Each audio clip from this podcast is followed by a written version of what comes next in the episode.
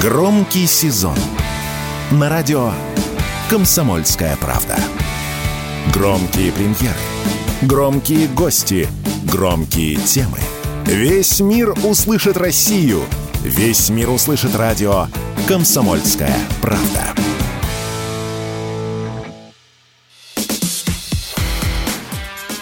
Диалоги на Радио КП. Беседуем с теми, кому есть что сказать.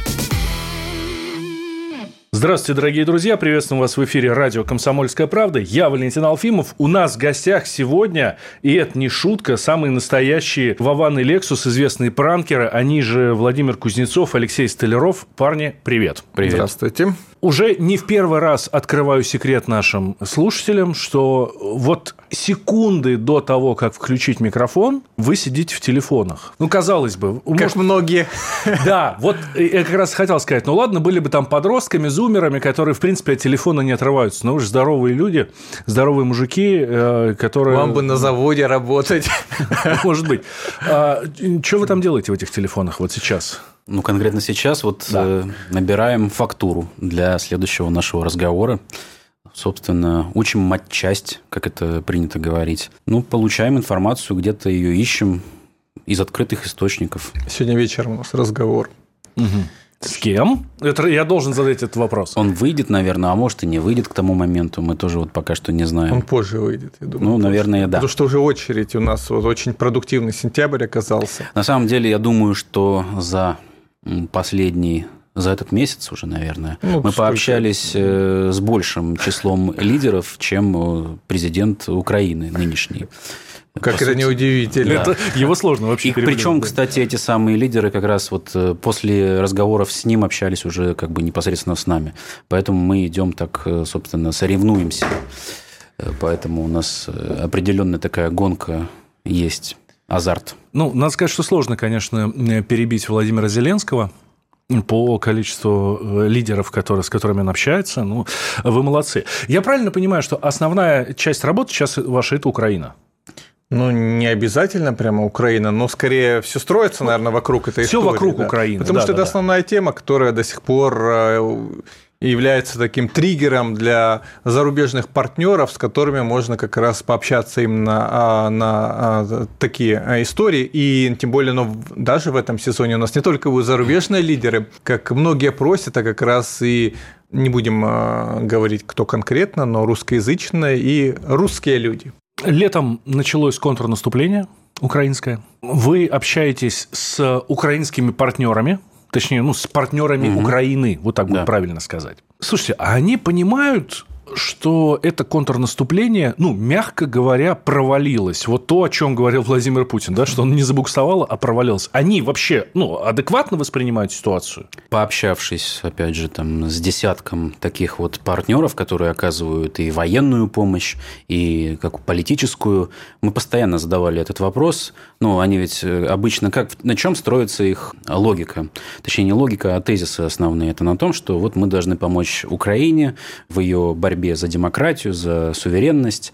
Но когда вот мы задаем вопрос, это хорошо говорится на словах о том, что вот это нужно сделать, а как оно на самом деле идет. И вот когда вот такой вопрос задается там главам государств, э, как раз партнеров Украины, они сразу начинают стопориться, впадают в такой ступор. То есть они говорят, да, мы согласны с тем, что оно идет не так, как оно хотелось бы, чуть ли уже сами не признают, что действительно все очень плохо. А некоторые даже украинские, скажем так, военные нам признают. Уже сами военные, которые находятся в госпитале, они сами не верят в успех этого контрнаступления. То есть э, даже украинские пропагандисты, с которыми там нам приходится общаться, они говорят, что нам самим приходится говорить, что все хорошо, хотя на самом деле не все так э, радужно, как и хотелось бы. А когда ты лидером государств э, задаешь вопрос, вы же понимаете, что контрнаступление проваливается, и это не, не все так на словах красиво, как вы обещаете, что Украина победит, вернет территории, они говорят, ну, да, но все равно ведь нужно сделать так, чтобы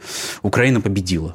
Ну, то есть на словах, да, а вот как на практике, вот они этого не понимают, к сожалению. У нас на прошлой неделе был как раз интересный разговор с одним из таких украинских пропагандистов, который вот признался, что сейчас находится как раз в госпитале, и а, моральный дух солдат очень слабый. Вот еще а, они возмущаются тому, что западная пресса не всегда их поддерживает так, как они а, хотели бы. Потому что вот я, значит, сейчас статейку там написал одну, но э, смотрю, там какая-то там, британская пресса почему-то не так это написала и в обратную сторону, теперь не могу это написать что такое, мне приходится э, контактировать, там, им звонить, общаться, они э, там извиняются, там, меняют что-то, но почему они это делают? Они должны э, как бы, нас поддерживать все время. Вот. Ну, еще, конечно, история этого контрнаступления, так называемого, ведь его больше раскручивала пресса угу. западная, что э, в некотором роде это должен быть такой вот как такая лавина, да, которая все э, сметает, Украина доходит до Крыма, захватывает все там буквально за лето. Вот. Но скорее история, наверное, как из комиксов. Вот все вот эти Марвел, там, Человеки-пауки, вот примерно так. И, наверное, э, как раз э, вот эта западная история, она как раз вкладывала в головы политиков, многих президентов, глав государств западных, что все так и будет. А когда мы а когда мы видим, что, ну, как бы там рассказ про вот километр, что-то прошли, еще что-то тут застопорились как-то, ну, вся вот эта а, героизация, она рассыпается.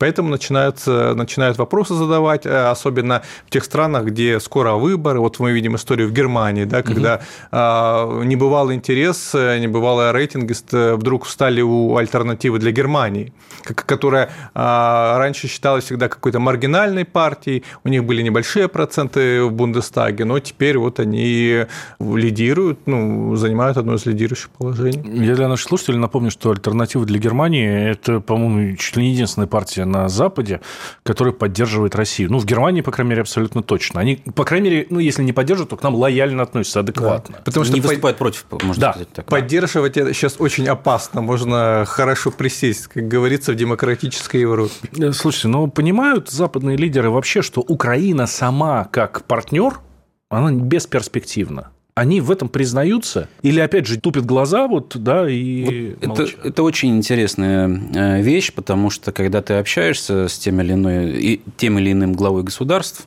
э, европейских или там еще откуда-то, те, те, кто поддерживает Украину, они говорят все шаблонно.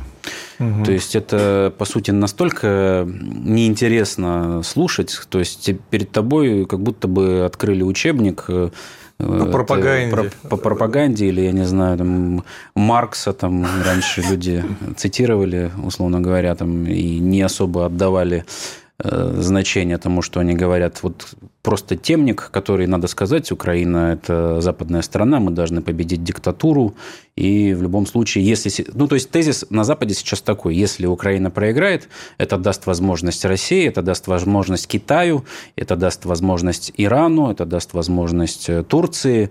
Ну, то есть вот этот Запад, э, вот с кем мы не общались, у них у всех одна и та же мантра – угу. и одни и те же шаблоны. А когда ты с ними начинаешь говорить э, о реальных вещах, то есть мы говорим, мы не про то, что должно был быть, да, там на ваших словах. В идеале, да. А в идеале, да, как вы это сейчас описываете. Ну вот просто они говорят, мы должны поставлять, чтобы Украина победила. Ну хорошо, и где она сейчас побеждает? Ну вот, допустим, на данном этапе мы вот общались что сейчас с контрнаступлением? Они говорят, да, ну, как бы, ну, мы понимаем, мы видим, что это нереально, но давайте все равно Украина должна победить. То есть это не реал-политик в том э, значении, в котором его это сформировали раньше э, деятели этой науки. Опять же, если мы общались с Генри Кессинджером не так давно, то вот этот э, человек э, более-менее осознает, что возможно сделать, что невозможно. И он нам сказал, что у Украины на самом деле, он общался с Ермаком не так давно, у Украины планы такие. Мы сейчас э, по-всячески, как это возможно, постараемся повоевать. Дальше мы заключим какое-нибудь очередное соглашение, временное, как э, Северная и Южная Корея, и потом мы эти земли отобьем. То есть они видят, что это должно быть в два этапа. Угу. То есть они уже видят, э, что какое-то перемирие должно быть.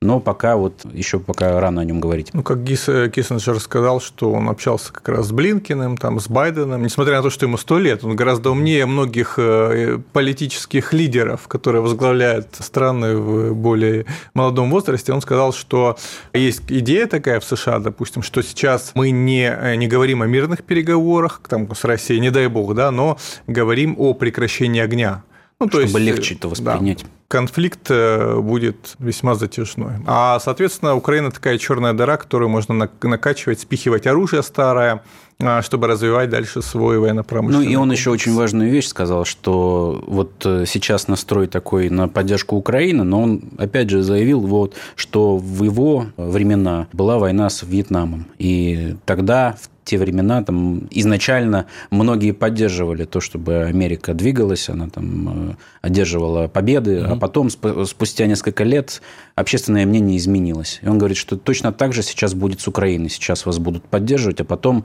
эта поддержка спадет на нет, и уже про это забудут. И Крым, он опять же уверен, что не получится вернуть Украине.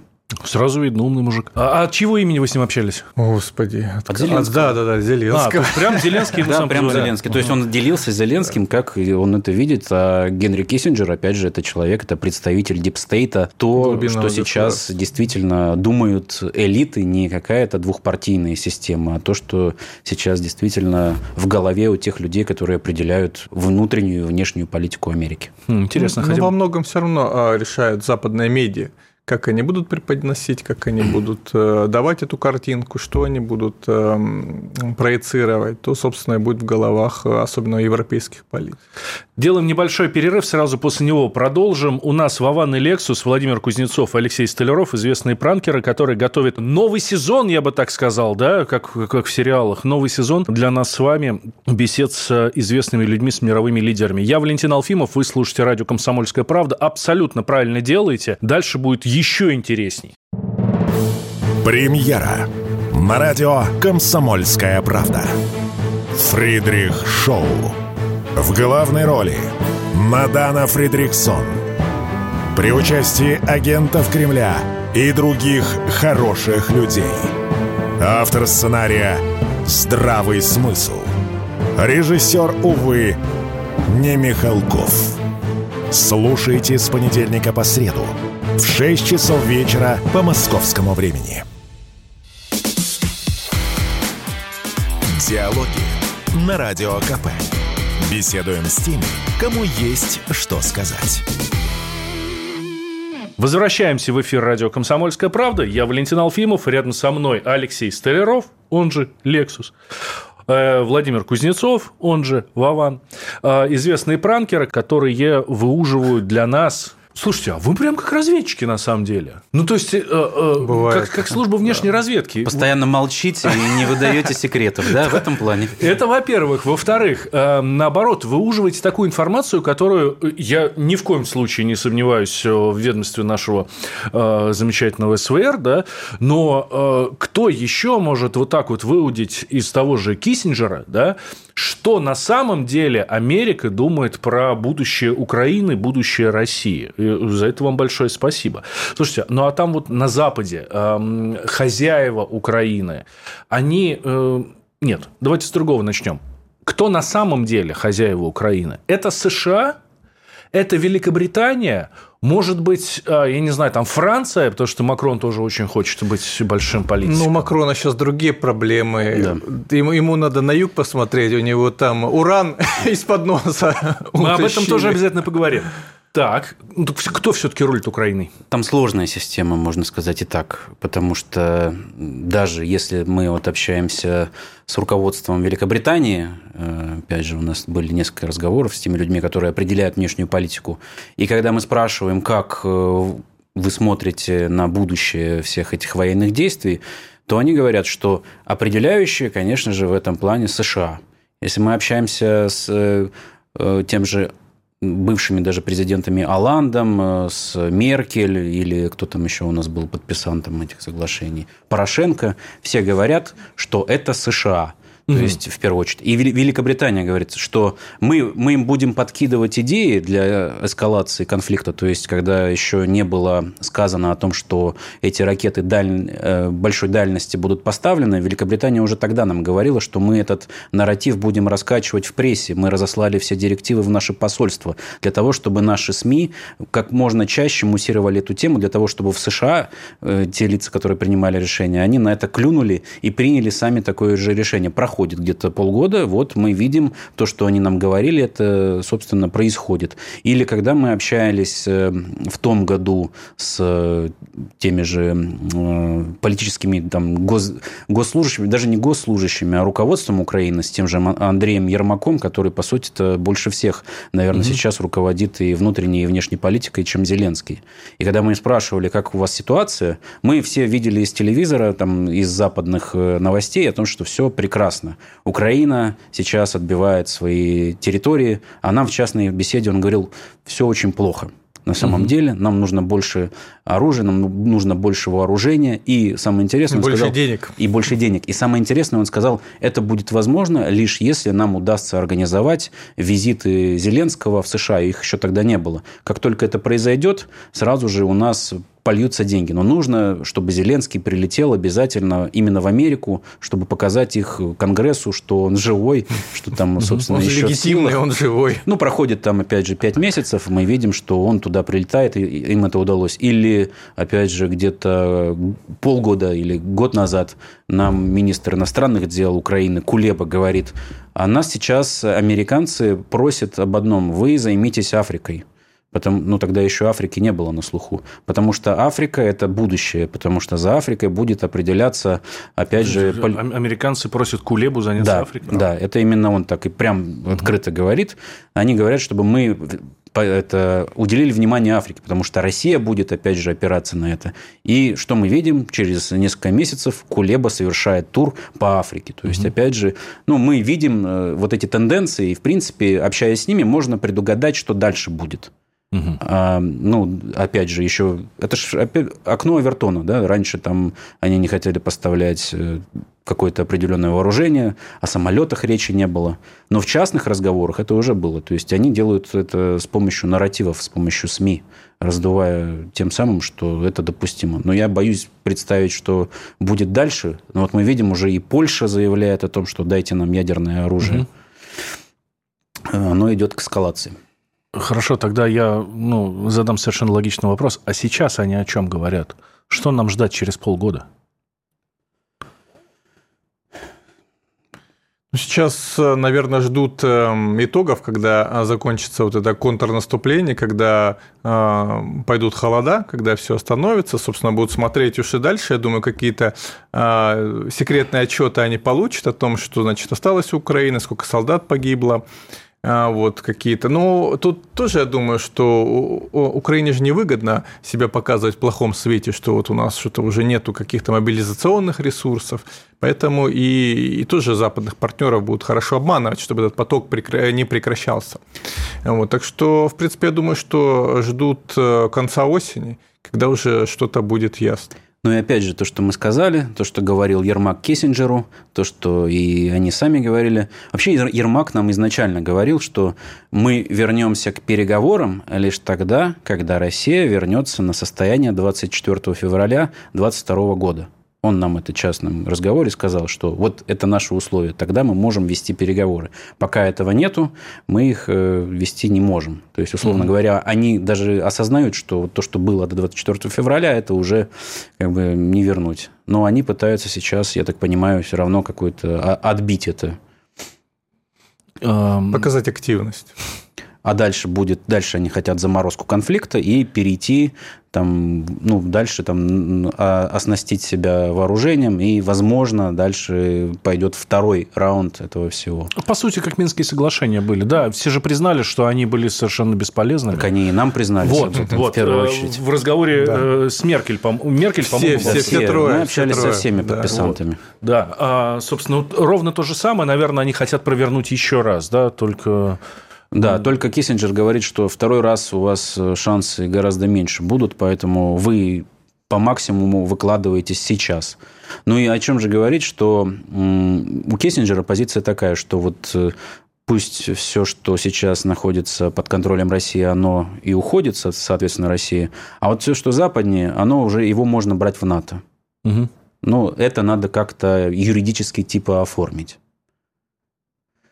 Но между тем э, тоже была от него любопытная фраза, что несмотря на то, что вот он, он за вступление Украины в НАТО, но а, была закрытая встреча знаменитого Бильдербергского клуба, угу. где западные лидеры а, все неформальной обстановке общаются. И, как он сказал, как ни странно, а, многие именно европейские политики, несмотря на, на то, что они активно поддерживают Украину, они высказались против вступления Украины в НАТО. Не хотят видеть их там. Да. Ну вот э, то, что было это в начале лета, то, что мы с Киссинджером общались, и вот э, на тот момент такая была ситуация. Ну, встреча Бельдербергского клуба, она проходит раз в год. Это закрытое мероприятие. Угу. Высказываться о том, что там происходило, крайне запрещено, но человеку сто лет, поэтому можно ему, наверное, простить. Раз столетие такое тем более Зеленский. Ну и спасибо, что он дал нам такую информацию.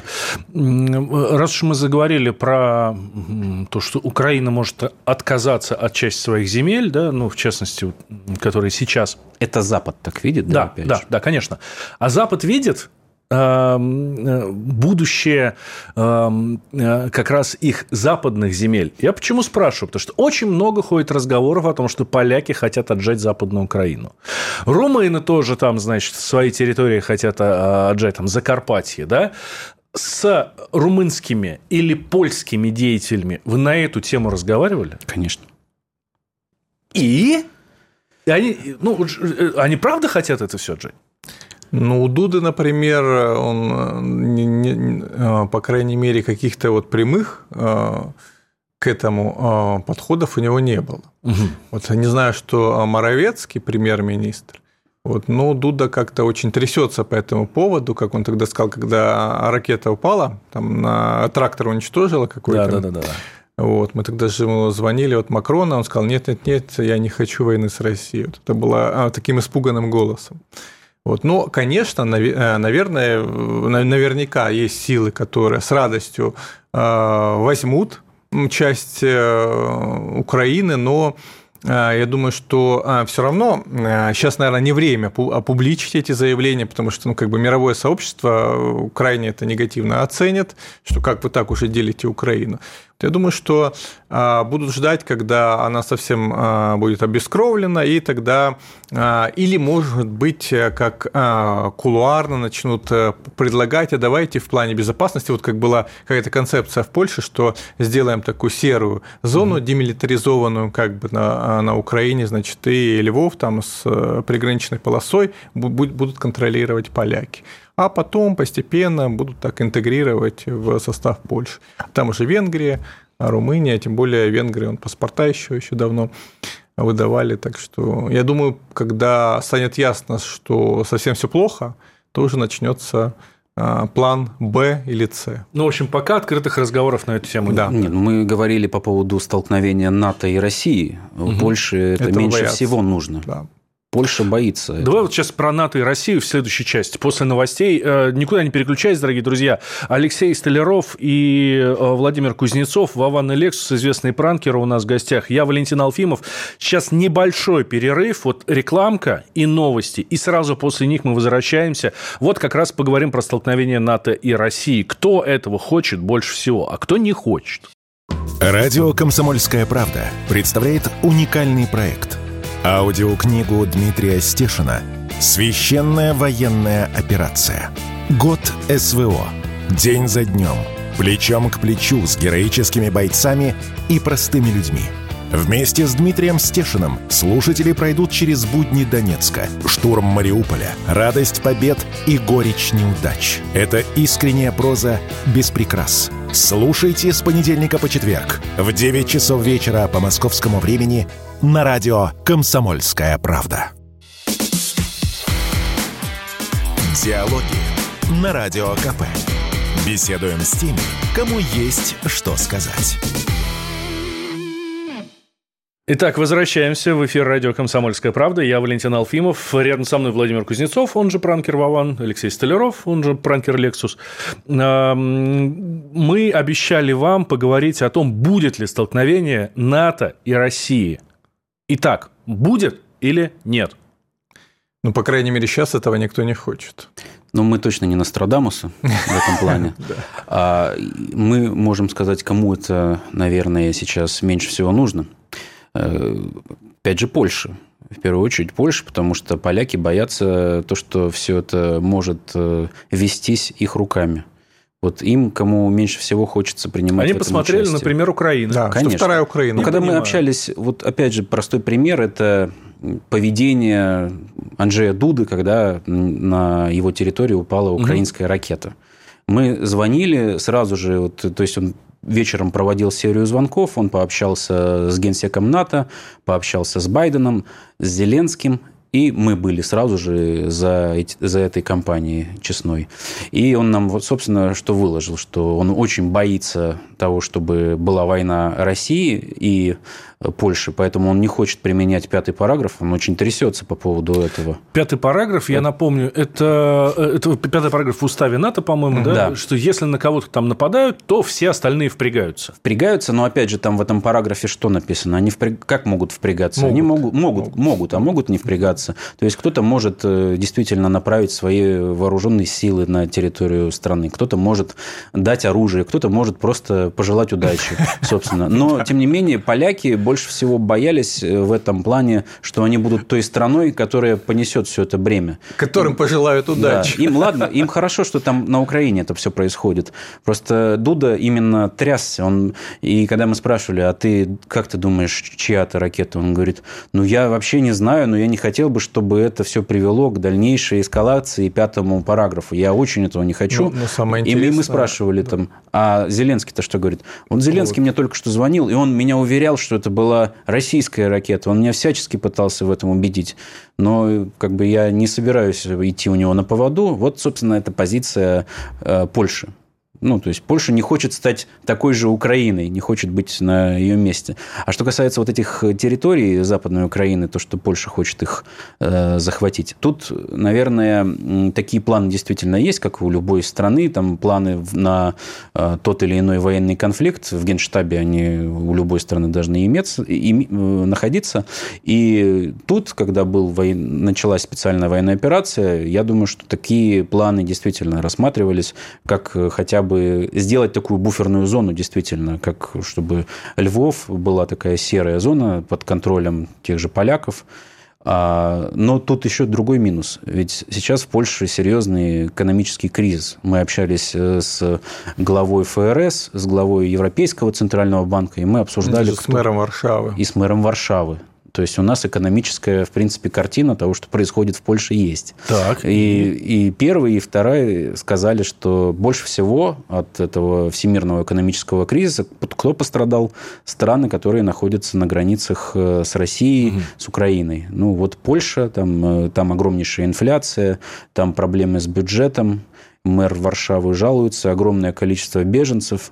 И, опять же, система социальная не выдерживает этого. А брать еще себе западную часть Украины – это отдельная нагрузка. Ну, то есть они, ну, они понимают, что это все из-за того, что они ввели вот эти санкции тупорылые. Ну, в том, они все признаются в этом, что это не работает.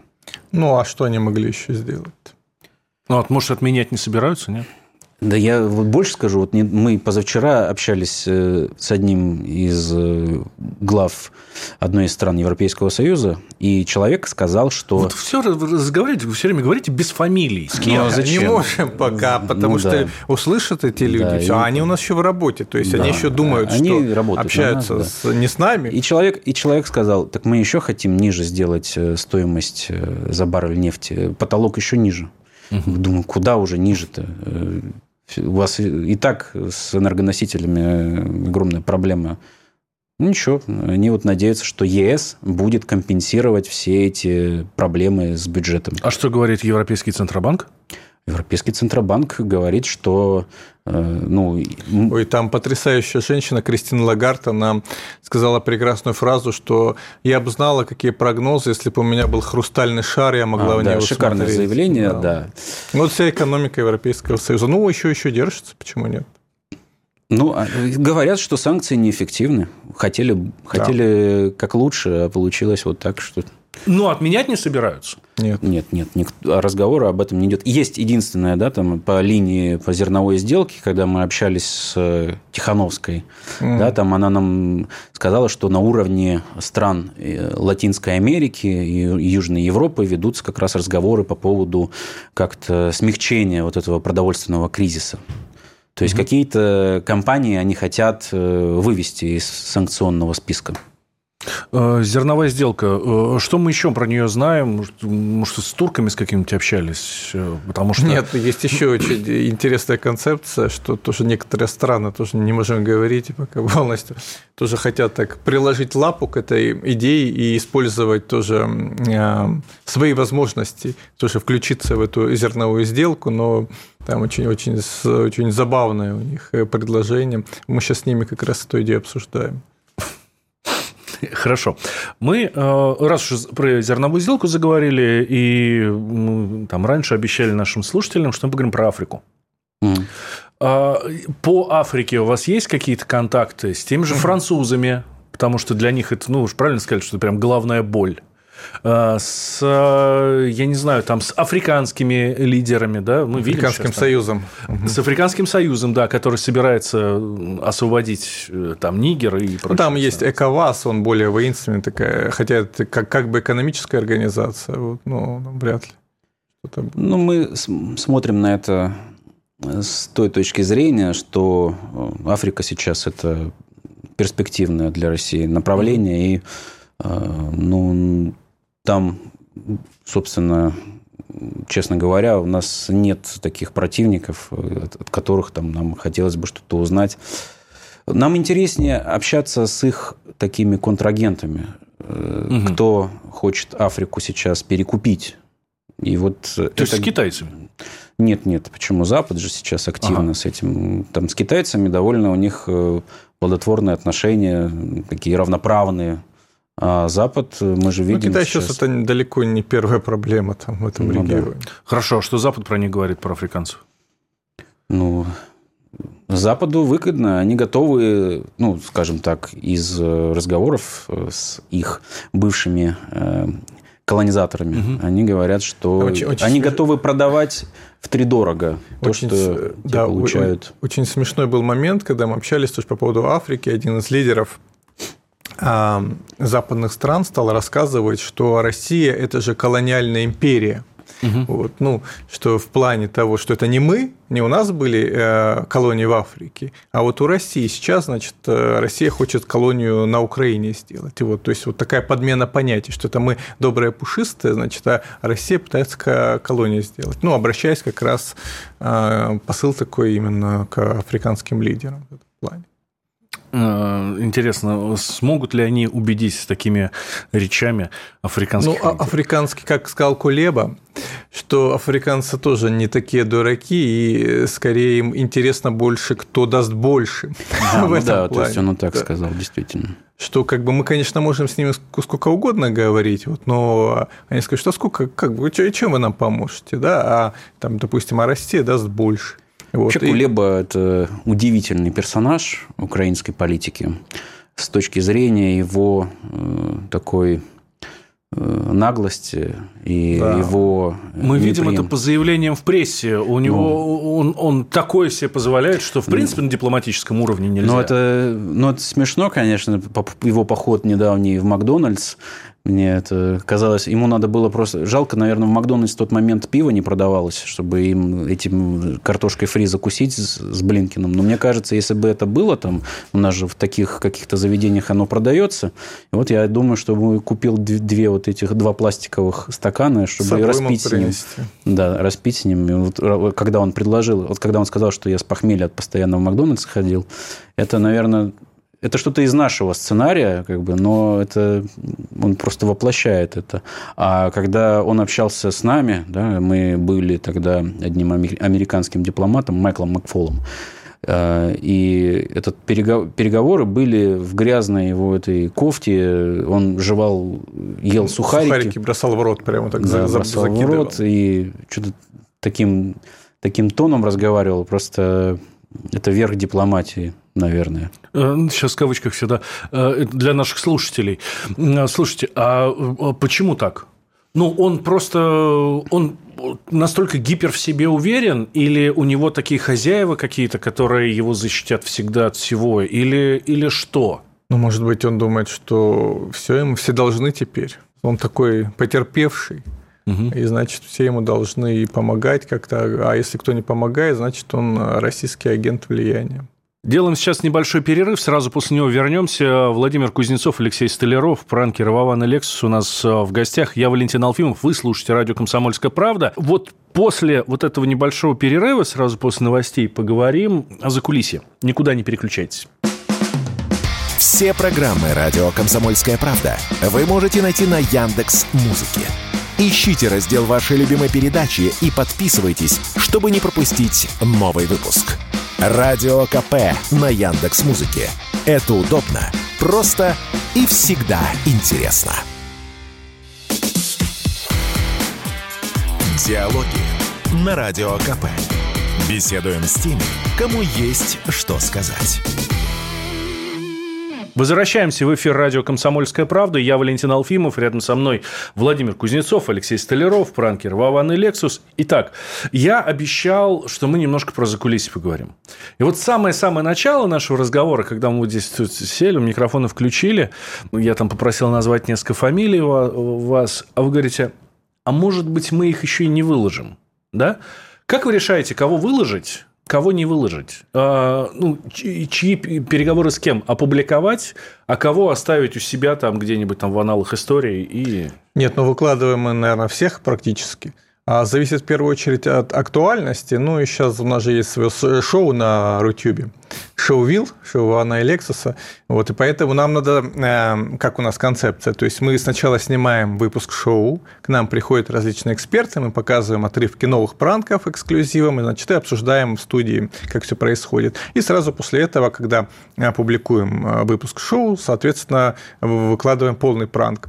Вот, и теперь у нас э, проблема, что, ну, не то, что проблема, просто ну, понятно, что не каждый день можно делать записи программы. Это студию арендовать. Довольно, да, непростой не вопрос, сложный. Поэтому все зависит вот именно от, э, как говорится, только технических э, ну, да. наших возможностей бюрократических. Поэтому вот и все, что выходит, оно выходит, в том числе это увязано и с такими организационными моментами. А Слушай, сейчас, ну а сейчас если... у нас новая студия, так что вот ждем, наверное, в середине сентября а, будем наконец писать.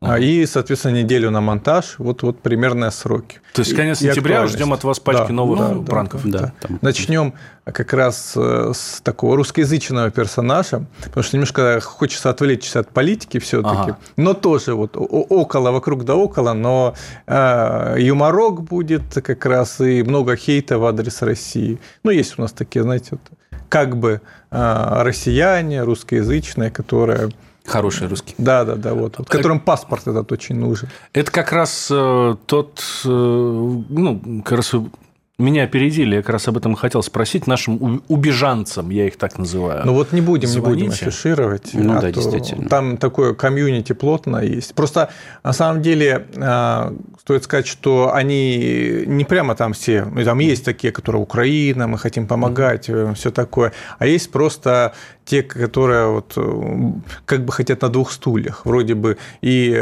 они как бы уехали, но не хочется разрывать связи, потому что понимают, что как бы деньги они не зарабатывают, не заработают нигде угу. больше, и они никому там не нужны. Ну, устроят там пару туров по Европе, проедут в клубах, в клубах каких-то, что в клубе угу. много соберешь. Ну, понятно, не стадион, да. там много денег не соберешь. И, соответственно, боятся также с какими-то украинскими властями контактировать. А есть такие, да, что мы все с Украиной готовы даже автомат взять в руки, там окопе сидеть, ну, которые как бы поехавшие уже традиционный вопрос. Э, вы с ними общаетесь?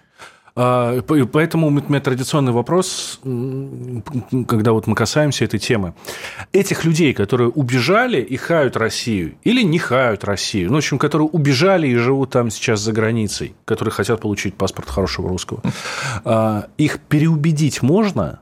Переубедить э, там и не заставить, нет, заставить очень плохое слово, да, а, сделать так, чтобы они захотели вернуться и дальше приносили пользу там России или там Ну, тут главный вопрос, а надо ли это делать, надо ли кого-то из них переубеждать, потому что изменится так же как-нибудь обстановка, они также сбегут или также предадут. Ну, зачем такие люди нужны? Вернуться-то они хотят, но вернуться они хотят по одной причине. По меркантильной, Конечно сугубо, же. да. А по поводу убеждения, переубедить э, можно, я не знаю, там, я бы не назвал это серьезными убеждениями какие, какими-то этих людей. Это скорее там люди, которые во многом следовали трендом. Да. Вот у них ну, есть друзья, которые да. считают, что нужно уехать. Здесь жить, жизни больше нет. Угу. Они туда переезжают, перспектив никаких не видят, идеи за ними нет, а денег тоже нет, и они понимают, что да, действительно, надо, наверное, вернуться. А как вернуться-то? Мы вроде бы что-то сказали, а что мы сказали, что то значит. Многие люди даже, когда говорят, что я вот так люблю украинскую культуру с нами вот в разговоре, Первый вопрос мы спрашиваем, какой ваш любимый украинский писатель? Человек говорит, а я не читал. Ну, Тарас Шевченко называют. У нас один... Не называют вообще ни одного. Говорит, не читал, но я уверен, что пишут хорошо и лучше, чем в России. Экземпляр один, э, который такие, да. очень хотел э, российс... этот, отказаться от российского паспорта и получить украинский. И вот на этот вопрос он сказал, ну, знаете, а я и русскую литературу не читал. Да, ему, ну, говорит, вообще украинская культура, она лучше российской. Угу. Она лучшая. Когда спрашиваешь, а что вы... Ну, хорошо, писатель, ладно, не знаете писателя. А из музыки? Говорит, ну, я музыку только современную, группы там, которые есть, там, Потап слушал, еще что Ну, вот это вот культура. Еще напоминает старый советский анекдот, э, э, грузин и армянин спорят, и армянин говорит, армяне лучше, чем грузины. Ну, чем, чем, чем они лучше? Чем грузины. Так и здесь то же самое получается. Слушайте, тут был большой скандал с премьером модно сейчас говорить, с премьеркой Эстонии, Каи Калас, да, у нее муж оказалось совершенно неожиданно для нее работал с Россией, поставки, перевозки и там еще что-то, ну, в общем, зарабатывал денег вот, на вражеском государстве. Э, и все такое. Ей, естественно, за это предъявили, она там попыталась как-то оправдаться, ну, неважно. А у вас с ней контактов не было по этому поводу? Потому что ну, ну нельзя просто пропустить вот этот э, такой повод. Ну, мы не будем вообще вот да, что, где... Кого да. бы хотелось или еще что-то. Потому что все, все в работе, потому что ну, многие люди, они не знают еще, что они стали жертвой пранка и до сих пор с нами поддерживают связь с их офисом. А, соответственно, мы можем дальше там развивать какие-то цепочки, просить с кем-то еще другим связать. И уже когда когда Нет, тем... публикуем пранк, тогда уже Тема вообще она интересная, и она да. касается не только Эстонии, она касается и прибалтов многих, которые тоже поддерживают связи с Россией. Товарооборот, опять же, он до сих пор держится. И как опять же, больше всего пострадали прибалты и э, близлежащие с Россией страны, которые как раз и громче всех кричали, что нужно прекратить любые контакты с Российской Федерацией. Вот экономически они и пострадали. Это нормально. Это, ну, как в порядке вещей, скорее, для них, что они, опять же, лицемерят. Они, у них есть методичка, да, нужно там говорить одно и то же, и при этом собственно, а делать иначе. Вот в реальности так, а говорить нужно, собственно, как тебе, как это в обществе принято. Как указали. Мне кажется, даже если, опять же, уже Киев, э, власть в Киеве переменится, там, и никого там не останется из тех, кто поддерживает Зеленского среди э, солдат, они до, сих, они до конца будут говорить, что Украина должна победить, и, и ничего не поменяется. Но победы бывают разные. На словах. Так что следите за нашими обновлениями, наш телеграм-канал, э, Рутюб-канал, который не заблокирован, в отличие от Ютуба. Мы теперь амбассадоры Рутюба, вот э, хотя бы нас русскоязычные площадки Вот, кстати, да, действительно. Да. То, что на Западе, казалось бы, нас пытались всячески заблокировать, но сейчас в Рутюбе мы можем э, спокойно выкладывать все наши К сожалению, материалы. как раз в Прибалтике Рутюб заблокирован. Многие жалуются, что мы не можем нормально посмотреть. Ну, для этого есть телега, и слава богу. Э, насколько да. я понимаю, в телеге тоже вот, и читать, и смотреть можно. Да, и многие даже берут из Рутюба наши эти э, выпуски, они их перезаливают на YouTube, на то YouTube, есть да. их все равно можно посмотреть. Ну, и тем более качество все-таки э, Рутюба, вот то, что было год назад, и сейчас все-таки заметно улучшилось. Есть, конечно, еще проблема, но как бы все-таки все-таки растем. И подписчики растут. И дай бог, и дай бог. И, кстати, на Рутюбе есть еще и радио «Комсомольская вот. правда», где мы выкладываем наши Даже эфиры. тоже на Ютубе снесли? Да, да, Недавно, да, да, кстати, по-моему. Снесли все, что только можно. Поэтому, да, российские социальные сети, Телеграм, ВКонтакте и Рутюб. Вот. И в том числе и эта наша беседа тоже обязательно будет выложена в Рутюбе. А, а мы ее ретвитнем. Да, да. А мы будем ретвитить ваши, ваши пранки, ваш шоу. Спасибо большое, парни. Владимир Кузнецов, э, вот так правильно. Да, не важно, в принципе, не важно. Владимир Кузнецов, Алексей Столяров, Вован, Лексус. Э, следим за вами, э, желаем вам удачи и новых-новых-новых разоблачений. Диалоги на Радио КП. Беседуем с теми, кому есть что сказать.